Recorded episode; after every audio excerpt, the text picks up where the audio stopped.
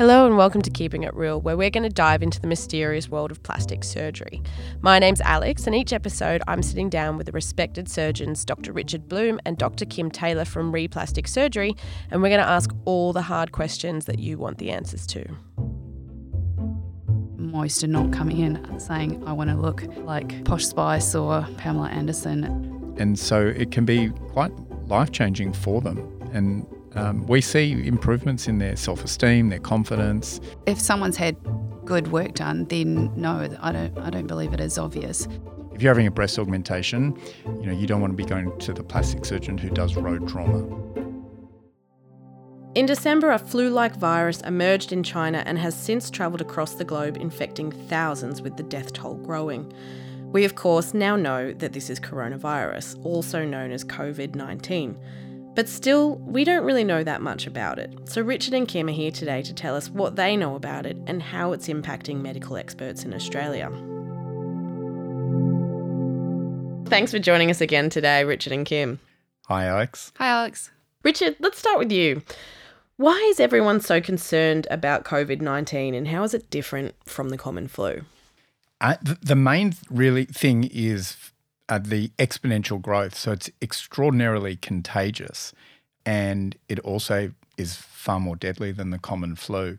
So I think people are struggling to understand the, how exponential growth differs to linear growth. And the best example I've heard is if you imagine a pond and a lily pad on the pond, and on day one, there's one lily pad. Day two, there's two, then there's four, then eight, 16, 32, 64 until eventually the entire pond is covered. Well, the day before the pond is covered, there's 50% of the pond is covered. And the day before, it's 25%. So these are the trends that we're seeing through some European countries and in China where the numbers are relatively low and then bang, it just uh, explodes. And, and then and then the health system gets overwhelmed. And even that visual picture, it shows, I guess it's very strong, isn't it, about how the impacts that it can have on society. No, extraordinarily. And the, the stories that we're hearing from doctors in Italy, it, it's quite frightening how it can potentially expand. Mm. Now, of course, we know that you guys are not specialists in this field, but you obviously do have a lot of a lot more medical knowledge than the average person. So, can you just run us through what it actually is, Kim? Um, so, coronavirus or SARS CoV 2, as the actual virus itself is called, um, is a virus which is a tiny, tiny little particle that needs to get into a host and then get into host cells to then replicate and do its harm. The disease that is that that virus then causes is called COVID nineteen and it's in the family of other SARS type viruses that we've heard of over the past 10 or so years. Um, but this one is sweeping because of its how contagious it is around the world a lot quicker. So viruses get into cells via the mucous membranes, essentially, so mouth, nose, and eyes of um, people. Um, in through your eyes. I think that's a thing that people might not think of normally. Well, that brings us to how do you actually catch it? Um, so it's a droplet spread. Um, so an analogy that I heard, which I thought was quite good, is that um, it's not actually floating around in the air all the time. So people don't need to be worried about the air that they're breathing walking down the street. Um, and we can, I guess, touch on the importance of or lack of importance of masks, I guess, uh, a little bit uh, later. But um, you have to essentially be coughed on or sneezed on to get direct spread from someone that already has the virus, or else um, collect it from a surface onto your hand um, and then put it your hand to your mouth or your nose or your face. So that's why there's a lot of importance on uh, keeping distance and also um, washing hands f- frequently because it, it's it's either by contact of a surface that's been contaminated or else by direct spread through the air, um, but it's not floating around in the air all the time. In terms of you've touched on it there, the mask. Why don't they work? And why why do special masks work? Can we clarify those? The regular masks we use in operating rooms and in, in offices, they're not a total seal. So there are some masks that have a total seal, and so they would be effective. but the world has run out of them. So the masks that are now available just don't completely protect you from the aerosol spread that Kim's been talking about. The other thing is that masks don't last for very long. So what, when you're breathing in and out of it, and it's moist air that you're breathing in and out, if you have the virus, the mask will then have the virus on it, and people that are not used to wearing masks all the time. And even myself in an operating room, I hate wearing a mask. Mm. Um, and when I'm not actually operating, I fiddle with it and you touch your face all the time. And so people that are not used to wearing masks, walking around wearing them all the time, they are fiddling with them, touching them. And so there's much greater risk, risk of spread if you're actually doing that, if you've got the disease. Right, so you're um, transferring all the time Absolutely. Yeah. And and most people you see wearing them aren't wearing them correctly.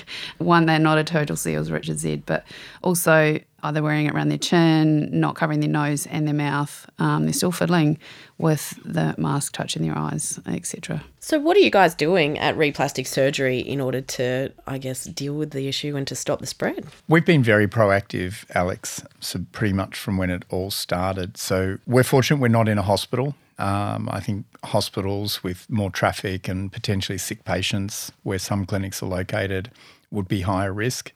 Also, our uh, reception area is quite big, so we can do social distancing very easily. As a clinic, though, we also run to time, so wait times are minimised, so contact with other patients uh, is minimised. And we're also offering for patients when they arrive at the clinic, if they want, to call us and we can come and collect them and then they can go straight into a room.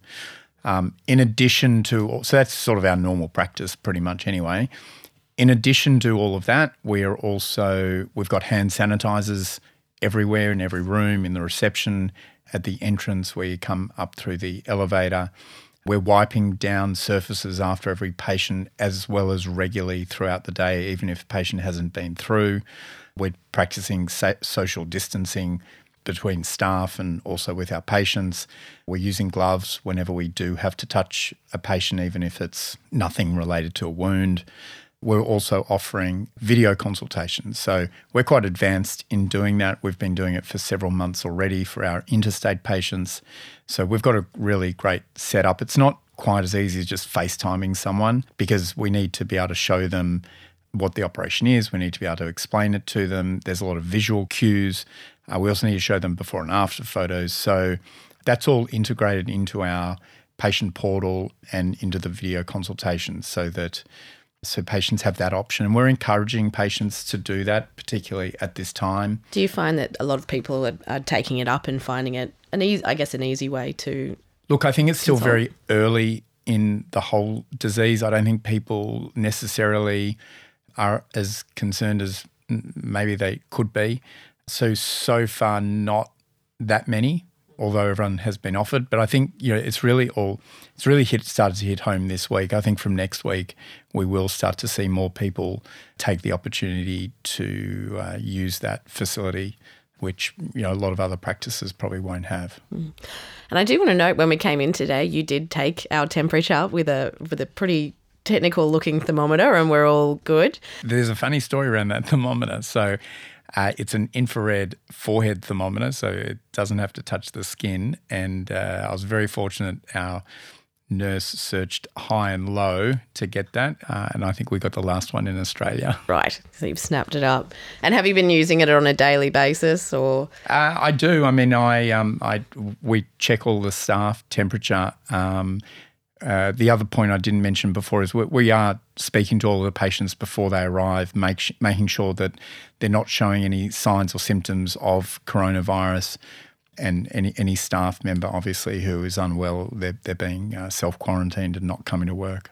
So, what are the symptoms that patients should be looking out for before they come in and seeing you guys? Um, so the, the commonest symptom is fever, um, and that uh, we believe is what precedes most other things. A dry cough is also very common, headache, sore throat, and as the symptoms are getting worse, shortness of breath. If anyone's got to that point, then they need to be contacting the healthline and finding uh, adequate places that they should be going to get tested.